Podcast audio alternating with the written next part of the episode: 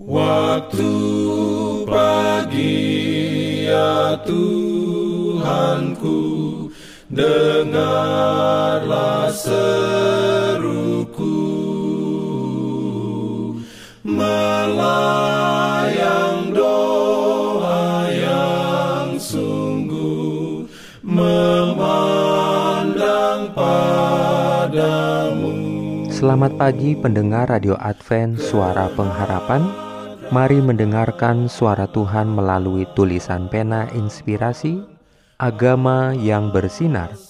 Renungan harian 25 Februari Dengan judul Dalam Persekutuan dengan Bapaknya Ayat inti diambil dari Kisah Para Rasul 5 ayat 25 dan 26 Firman Tuhan berbunyi, tetapi datanglah seseorang mendapatkan mereka dengan kabar Lihat, orang-orang yang telah kamu masukkan ke dalam penjara ada di dalam bait Allah, dan mereka mengajar orang banyak.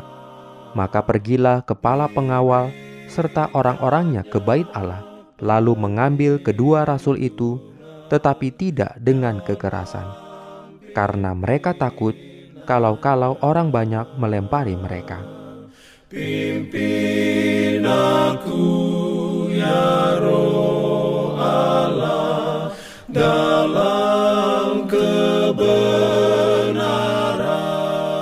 Urayanya sebagai berikut. Kristus menemukan penghiburan dan sukacita dalam persekutuan dengan Bapaknya.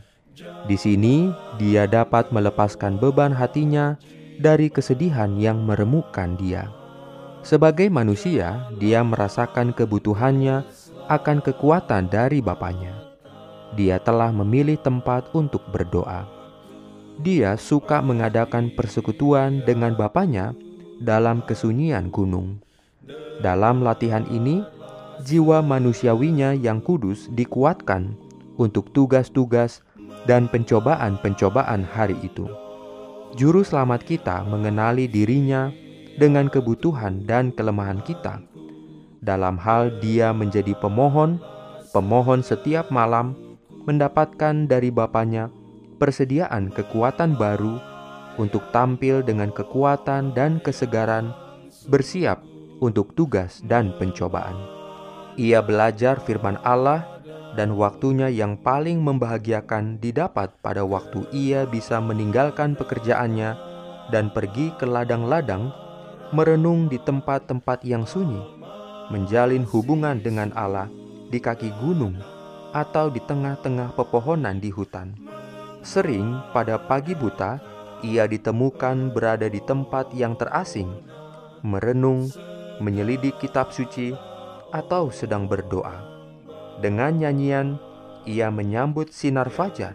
Dengan lagu-lagu ucapan syukur, ia memeriahkan jam-jam kerjanya dan membawa kegembiraan surga kepada orang-orang yang letih dan putus asa.